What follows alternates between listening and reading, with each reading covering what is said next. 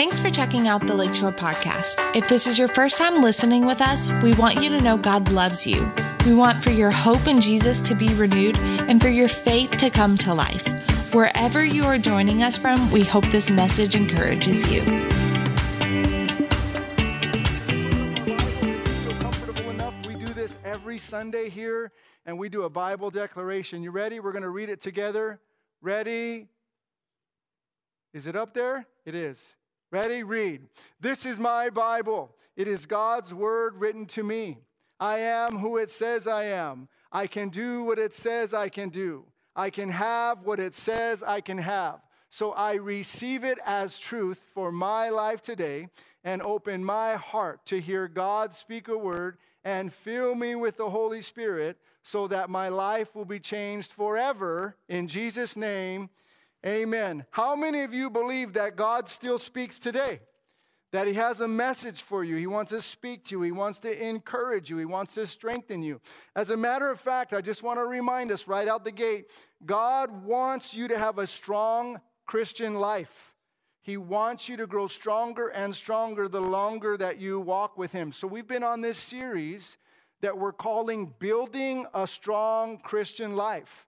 And the subtitle is Developing a Passion for Spiritual Disciplines. That's a really healthy word in the Bible. A spiritual discipline is a habit that we get into, like reading our Bible and praying or connecting with other people in the church through fellowship. That's a spiritual discipline.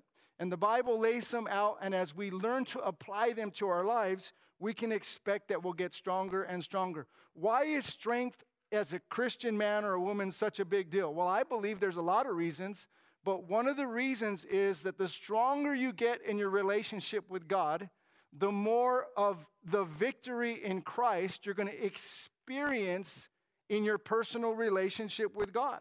And I've also said this over the last couple of weeks growing strong as a Christian isn't automatic right? It's not automatic. It's something that we're going to have to lean into. So, we're uncovering these 10 spiritual disciplines. We've covered five already.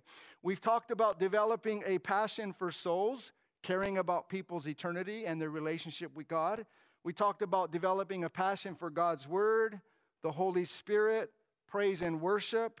And last week, we talked about developing a passion for prayer. Prayer is simply defined as an intimate conversation with God. We pray, and there's all kinds of different prayer, but we also take time to listen to God so that He can give us direction and He can give us wisdom and He can give us guidance. So if you missed any of those messages, you can go to our website, lakeshorecf.com, and you can catch a podcast from any one of our three campuses and you can catch up. Today, I want to start with a quote, okay? Here's the quote It is more blessed to give than it is to receive. Come on, anybody ever hear that before? Does anybody know who said it? Okay? That's a little tricky, right? Where did it come from? We hear things and we're not 100% sure where it came from. Well, the Bible says in Acts chapter 20 that Jesus said it. The Apostle Paul was speaking to some leaders and he said, Hey, don't forget what the Lord Jesus said. And then he quotes them It is more blessed to give than it is to receive. Here's something interesting about that, too. That quote from Jesus isn't recorded in the Gospels. So, not everything Jesus said is in the Gospels, but we've got a lot of it and we've got enough of it. Amen? But that's a powerful, powerful quote. I want you to think about that word blessed. He says, It is more uh, blessed to give than to receive. There's about four different words in, in the Old Testament, in the Hebrew for blessed, and the New Testament uh, in the Greek and Aramaic for blessed. There's about four different words, but this word in the New Testament is a Greek word that means happy, joyous. It's a word that calls for a celebration and uh, uh, congratulations to a person who is satisfied in their salvation experience. So think about that when Jesus says, It is more blessed to give than it is to receive. How many of you believe that? You ever give something to somebody, whether it's a friend or a family member or a child, and it just fills you with this satisfaction. It just fills you with this joy. Well, let me ask you this. If it is more blessed to give than it is to receive, why is it hard for us sometimes to give? Come on, am I just speaking to myself? There's just something about our human nature that sometimes it's hard for us to give. Now, I realize that there are some things and some people that it's easier to give to, right? Like if you're married, it should be easier to give to your spouse. If you have kids, it should be easier to give to your kids, family members, best friends, and so on and so forth. It's easier to give to some people than to others. And let me narrow it down a little bit. What about giving to the purposes of God? What about giving to the things of God, the things that matter to Him, like ministry, like the furtherance of the gospel, like parachurch ministries or missions? Those are things that God holds close to His heart. Now, the truth is, um, there's been a lot of misappropriation, if I can use that term, of of money that's been donated to churches, to God through ministries. There's a lot of trust that's been broken. Uh, there's been an overemphasis by some preachers and some ministries. I don't think of anybody in particular. I'm not speaking against any preacher or any ministry. I'm just saying there seems to be sometimes an overestimated focus on possessions and material wealth and gain. So much so that some of them have been in the news and some of them have been caught, and some of them have been commingling funds. So I realize that when we start talking about this subject, it can be a little creepy sometimes. People can get a little tense when you start talking about giving to God through the church. Isn't that true? Do you ever get a little tense about that or you just feel uncomfortable? I'm going to be very, very vulnerable with you. As a pastor, it's probably my least favorite topic to teach about. I don't like it. It makes me uncomfortable because I realize that there's a lot of uncomfortability out there when it comes to money and giving to God through the church. I realize that. So I just want you to know up front that I love the church, big C. I love Jesus. Jesus said, I'm going to build my church. I love our church. I love our people. I love you. And so, from the bottom of my heart, I want you to know I would never want to teach or preach anything to hurt anybody. I would never want to teach or present anything to anybody that would cause them to be offended. Uh, a good pastor is always going to speak the truth, amen? But he's always going to speak it in love. And he's always going to do it from the Spirit and from a heart of Christ. So I know it's uncomfortable to talk about giving to God through ministries and through church, but the truth is, if I want to be a really good pastor, and follow the leading of our great shepherd, Jesus, then I can't avoid it. Because there is a lot of benefit when we, as the people of God, begin to renew our minds and understand, separate and distinct from the way the world thinks and people who are outside of a relationship, God thinks, when we begin to think and see money and possessions from God's perspective and we learn to apply those life giving principles from the scriptures to our life, guess what, friends? There's a lot of benefit available for us.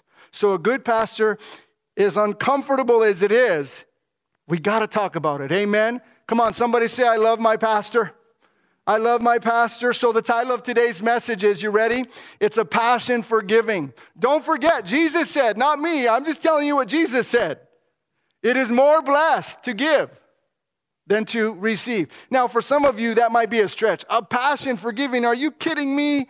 You know, we got gas almost $5 a gallon. Uh, we've got a war going on. Uh, times are unstable. Listen, I know all that. God doesn't change. If there's ever been a time to learn about giving and possessions and how God wants us to handle the resources He gives us, it's in times like these, amen? It's like this. Now, a passion for giving, that might be a stretch. Like emotionally supercharged for giving. Pastor Robert, I don't think so. I'm in the wrong church this morning. Okay, let's back that up a little bit. Let me give you an alternative title, okay? How about this? Understanding biblical giving. Because we got to understand this, right? I'm not asking you to check your brain at the door. We want to think, amen. We got to understand some things concerning the scriptures. So today, let's start with some teaching from Jesus. In Matthew chapter 6, verse 20 and 21. Now, before I read it, I just want to remind you, Jesus has been teaching the famous Sermon on the Mount. Anybody heard of the Sermon on the Mount? So in the Sermon on the Mount, he's teaching about the Beatitudes, Blessed are the pure in spirit, for they shall see God. Blessed are the poor in spirit, for they shall inherit the kingdom of God. Bless, bless, bless. He talks about marriage. He talks about adultery. He talks about going the second mile with your enemy. He talks about not making a, a swearing, but let your yes be yes and your no be no. He talks about all kinds of different dynamics in life. And then he talks about possessions and he talks about stuff and he talks about how we're living, whether or not we're living with a temporary perspective or an eternal perspective. And that's where I want to pick it up. Matthew 6, 20 and 21. He says, But lay up for yourselves treasures in heaven where neither moth nor rust destroys and where thieves do not break in and steal. Listen to verse 21. For where your treasure is, there your heart will be also. Will you say the last verse with me, verse 21? For where your treasure is, there your heart will be also. So he's saying, listen, don't live just for the temporary earthly stuff. Don't live just for temporary earthly finances, treasures, value. Because if you do that, and that's where your value is, that's where your treasure is going to be. He says, on the contrary, I want you to think eternal. I want you to think spiritual. I want you to begin to renew your mind and think about your stuff and think about your money in light of eternity and your relationship with God. Because if you can do that, that's where your value will be in life and that's where your treasure will be. Remember, Jesus said, it's more blessed to give than to receive. So here's the first thing out of the chutes. First point I want to make this morning in this teaching. Ready? Giving to God is a matter of the heart. Will you say it with me? Come on, say it with me. Giving to God is a matter of the heart. Now, the word heart here, it definitely is talking about the physical organ. It's the Greek word cardia, K A R D I A, and that's where we get our English word cardiac. It's talking about the heart. But the reason why Jesus is using the physical organ in this teaching is because people know that the heart is at the center of your life. Your, your heart stops working, you stop working. And so when we're talking spiritually, the heart represents man's mental and moral activity, both the rational and the emotional elements. So Jesus is saying you got to pay real close attention about where you're putting your heart because where your heart is, that's where your treasure is. You got to be real close attention. As a matter of fact, the heart and guarding it. It's all over the bible. For example mark 4.23 the bible says this listen guard your heart above all else for it your heart is the source of life.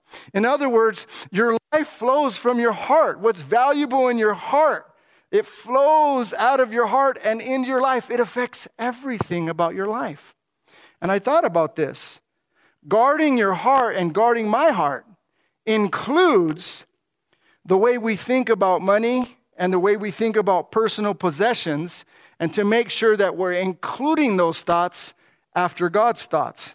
See, people outside of a relationship with God, or listen, or the Christian that has not learned what the Bible says about money, usually tends to think about money in temporary, earthly, self centered, selfish, self supporting ways, not really giving any thought to the fact that God wants us to invite Him into how we use our money and our possessions. Certainly for our own livelihood and for our own families, but also to support the gospel and help others in need and to store up treasures and rewards in heaven. And if we're honest, I'm just being honest, most people, including Christians, uh, don't really think that way. Just being honest. Now, I'm not sharing any of this with you to bring any guilt on anybody. I'm just telling you what the Bible says and what the heart of the Father is. Statistically, highest level, about 25% of the people that attend any one church are the ones who usually give to that ministry and to support that church family. 25%. That means usually there's 75% that are experiencing the blessing and the benefit of the 25% through God's grace. Don't matter if you ever give to Lakeshore. It doesn't matter. I will love you. We will love you. We will serve you. We will minister to you. We will be there for you. I just want to share this with you because there is benefit, according to what Jesus said, for people who begin to understand money from God's point of view. Now, I'm going to make a statement or two. I want you to think about it. Which of these statements do you think is true? I don't give to God because I only have enough to get by, or I only have enough to get by because I don't give to God. See, this is a great way to think about things. Let me tell you the truth. This is the truth for me, for sure. And maybe some of you can relate. Uh, most start in statement number one I, I don't give to God because I, I, I, don't, I don't really have enough. I only have enough to get by. That's where we started, right? That's where everybody's going to start, most everybody, okay? But here's the challenge the challenge is if we don't learn to understand finance and possessions from God's perspective, we get stuck in statement number two. I only have enough to get by because I don't give to God. And people can get stuck there and not realize wait a minute, there's something that's blocking the flow. And I want to show you what the Bible says about that. Now, let me be crystal, crystal clear. Listen, it's important. I'm not saying that just because a Christian gives money to God, he will never have a need. Uh, I'm not saying that just because a Christian gives money to God, that he doesn't need to learn godly financial management. I'm not saying that. As a matter of fact, I will even be bold enough to say that if a Christian just gives to God money and doesn't learn how to handle money God's way, that Christian will still struggle with finances for the rest of their life. God wants us to be good stewards of everything that He puts through our hands, right? And so if I'm giving and I'm giving and I'm giving, but I'm not paying attention to my budget, or I'm getting in over debt, or I'm co signing for someone who I know is not going to pay the loan. See, then I, I, make, I make myself um, vulnerable to the enemy come in and doing something that God doesn't want to have done in the area of finance. Does that make sense, church? So it's really important. Let's look at what else Jesus said. Jesus said in Matthew 6 24, listen to what he said, not my words, his.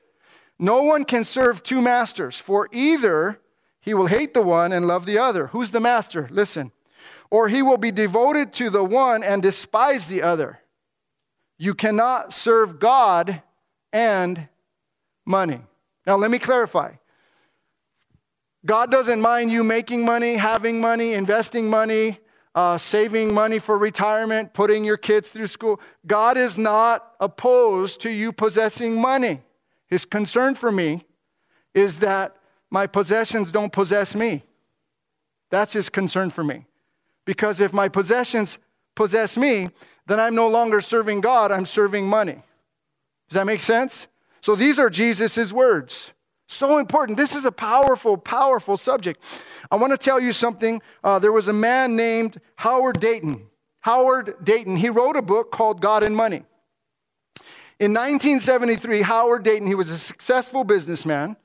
He began doing a study on the Bible and categorized all of the scriptures that talk about money and possessions into a single topical index. And the result is a culmination of 2,350 scriptures that talk about money and how to use it from the Bible. And Howard Dayton said this that study radically and permanently changed me from worshiping money to serving Christ. Think about it this way there are 500 Bible verses about faith and prayer, and yet 2,350 Bible verses on money. Why is that? Because God knows that our attitude towards money is an indication of where our heart is with God. We will either follow after gold or God, and we cannot serve two masters. We will either turn to our wallet or our worship when we look to our source of security. Listen to this. He says, we have to remember money is to be a resource, but it is not to be my source. Can somebody say amen?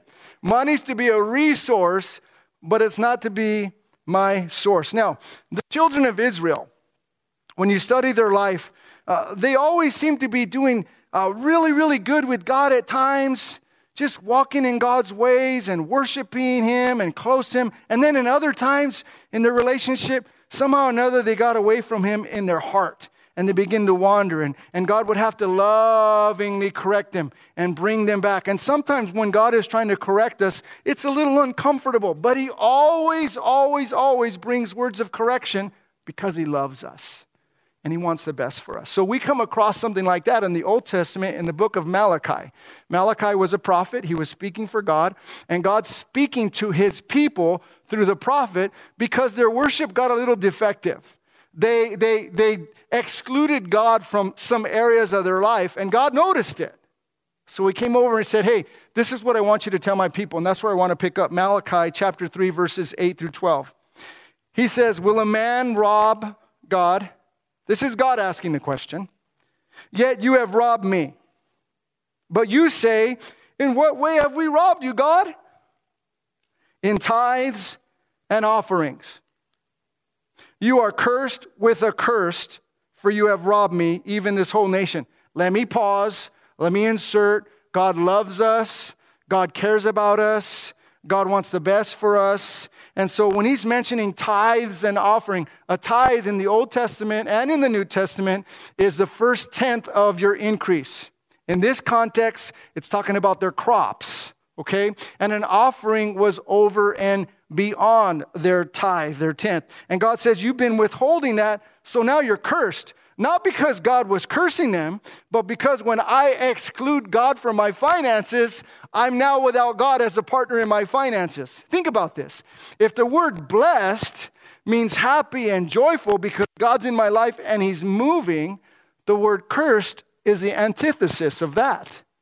It's the opposite side of that. It's like, because I don't have God in my life in this area, this area is really, really struggling. So God says in verse 10, listen what he says Bring all the tithes into my storehouse, that there may be food in my house. Listen, and try me now in this, says the Lord of hosts. Now let me pause. In the Old Testament, there was temples, and the priests and the ministers would receive the tithes on behalf of God and the offerings on behalf of God, and sometimes spoil from wars. And there would be actually uh, treasuries in these temples where they would store that up for the purpose of relationship with God, for the purpose of supporting the ministers and the priests and the Levites for the work of God. They weren't given their own land, and so they depended on God for everything. So, this is the system that God set up to support, let me put it this way, the Old Testament church. The church was available in the Old Testament from the very beginning. Remember, the church isn't a building, church isn't Sunday morning, church is a people. Church are people that have been called out by God and now we're following Him and we are the church collectively and individually. So He says, I want you to bring them. And He says, Try me now in this, test me now in this, says the Lord of hosts. Listen, if I will not open for you the windows of heaven and pour out for you such blessing that there will not be room enough to receive it. Listen to this. And I will rebuke the devourer for your sakes, so that he will not destroy the fruit of your ground, nor shall the vine fail to bear fruit for you in the field, says the Lord of hosts. Verse 12. And all nations, all people will call you blessed, for you will be a delightful land, says the Lord of hosts. See, let me, let me share this with you. Um, giving to God isn't Old Testament or New Testament. Giving to God is relationship. Giving to God is always, everywhere, forever, right? And a relationship with God works both ways. And we're in covenant with Him. We're in a relationship with Him that's for eternity. And in this example, God's people were not giving to God. He, God, is the one who gave them the seed to plant. He gave them the rain to cause the seed to grow.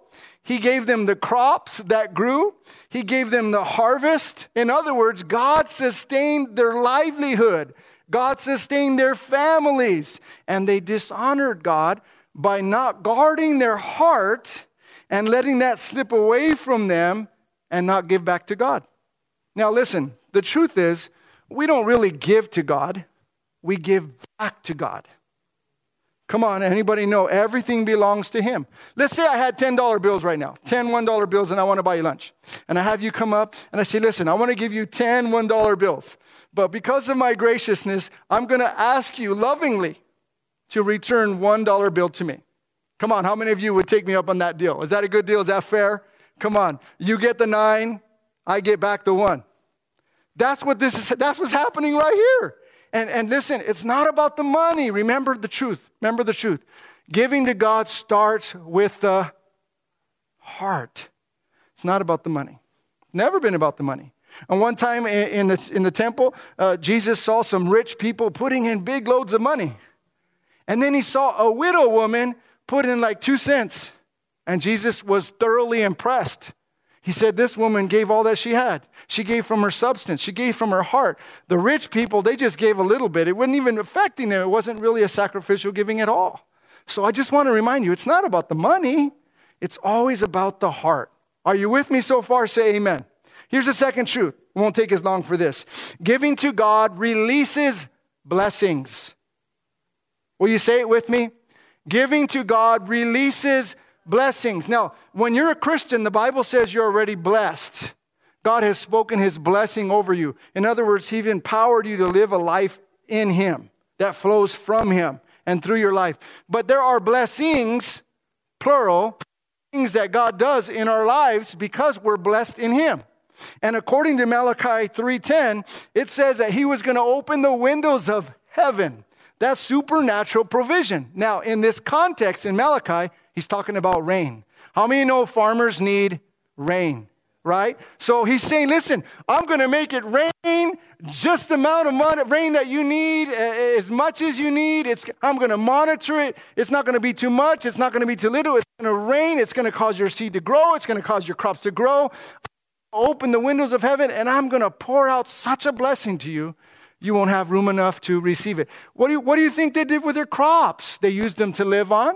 They probably sold them and made a, li- a living, and, and they used them for families and so on and so forth. So when we give to God, it releases blessings. And by the way, this is not the only scripture in the Bible that shows this. It's all over the Bible. Here's a second uh, blessing that is released uh, your finances and your possessions are protected by God. Listen, he said, if you'll try me in this, I will rebuke the devourer for your sakes. Who's the devourer? Let me tell you, it was locusts, like these big demonic grasshoppers. And they would come through the land of God and they would devour all of the crops. And then they wouldn't be able to bring in any crops. They wouldn't have any food. They wouldn't be able to provide for their families. He said, I'm going to push back the locusts. I'm going to rebuke the devourer. I'm going to put a supernatural barrier up, and they're not going to come and eat your crops. Somebody say, Thank God for that right? You might be, Pastor Robert, I'm, I'm not a farmer. I don't have any crops. You got a bank account. You have a job, or you want one, right? You have, you have family, you have a refrigerator. All of that stuff, God wants to protect it. He wants to keep it.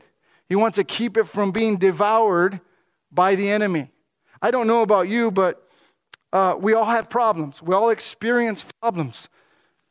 But, but I, I, I just am I'm weary if, if I've got this really, really long, long, long uh, problem of everything that I have is breaking down, nothing's enough. I'm never satisfied. I'm working 60 hours and 70 hours and putting into a bag with holes in it. I, I don't have enough to feed my. Just no matter what I do, it's not working.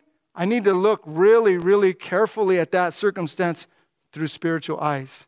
And I need to ask God for wisdom because there could be a little opening in my life that's allowing the enemy, the devourer, to come in and to rip off God's blessings from my life. And God wants to protect you. So, the second point I was making is that giving to God releases blessings. I want to read a testimony to you. This is a true story. Family in our church. Listen to this. Doug and I were married with children when we came to know the Lord. We struggled financially, being one income family with five kids. We felt strongly that I should be a full time mom. Imagine the daycare costs for five kids. We never went without. We never went without what we needed, but we did not have extra unless God blessed us with it through people. Fast food and dinners was a special treat a few times a year. It wasn't a lifestyle. At times, Doug worked two jobs for us to make ends meet because he could make more money than me on a part time job. Being taught the Word of God and learning about tithing was absolutely difficult for us. You see, we lived paycheck to paycheck. We didn't squander our money nor live an extravagant lifestyle, so we had already cut back on each area as much as we possibly could. I was an extreme couponer before it was a thing. Is couponer a word? Yeah, it's a word, right? It is now, amen. We also knew what it was like to qualify for things as a low income family. We decided to take a leap of faith and begin the journey with tithing. Though we couldn't see how we would make it or not go under, but we knew it was God's money and we needed to be obedient in our giving. I wish I could say that we began at 10%, but we didn't.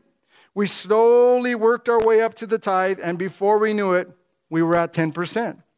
Before we knew it, we were being blessed financially in ways we could never have imagined.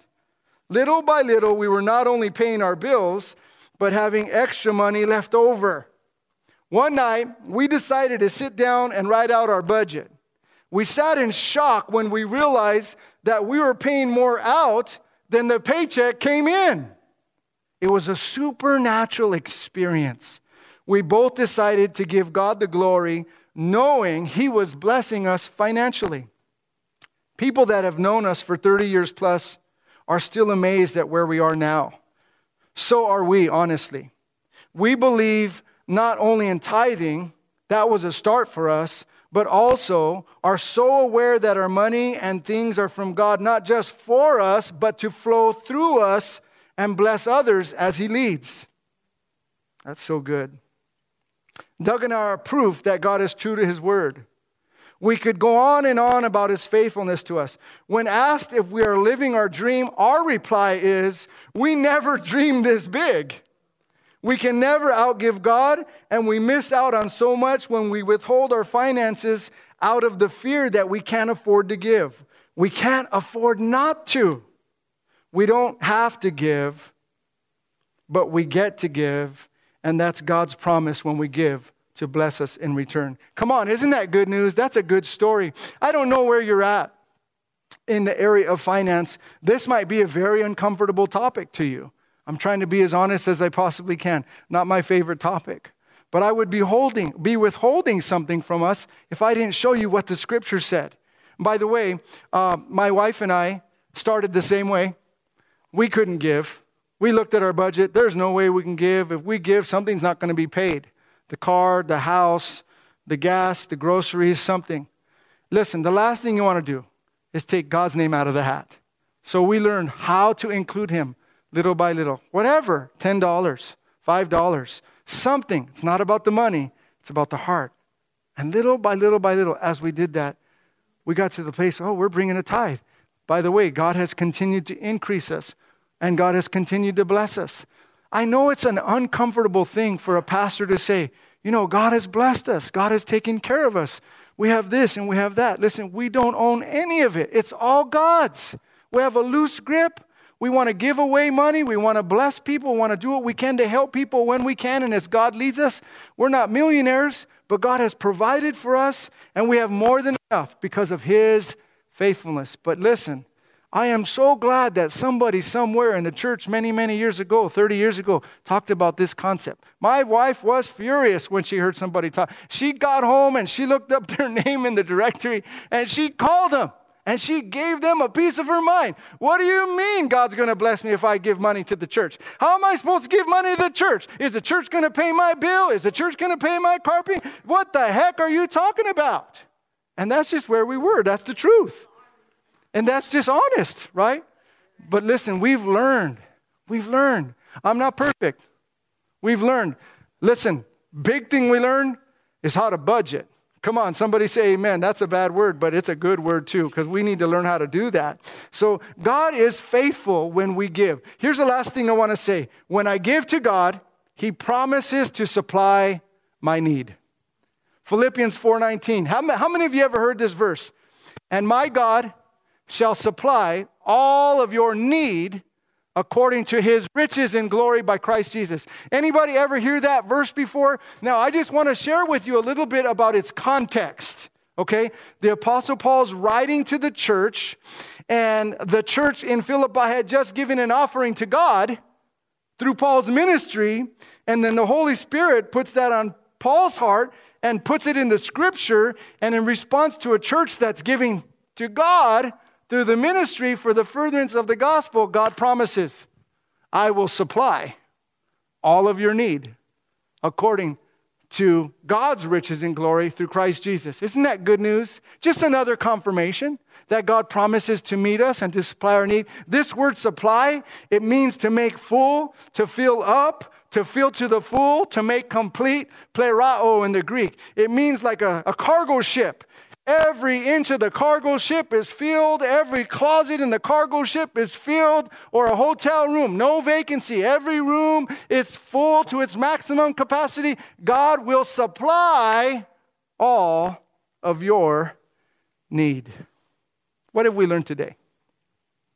Giving to God starts with the heart. Giving to God releases blessings.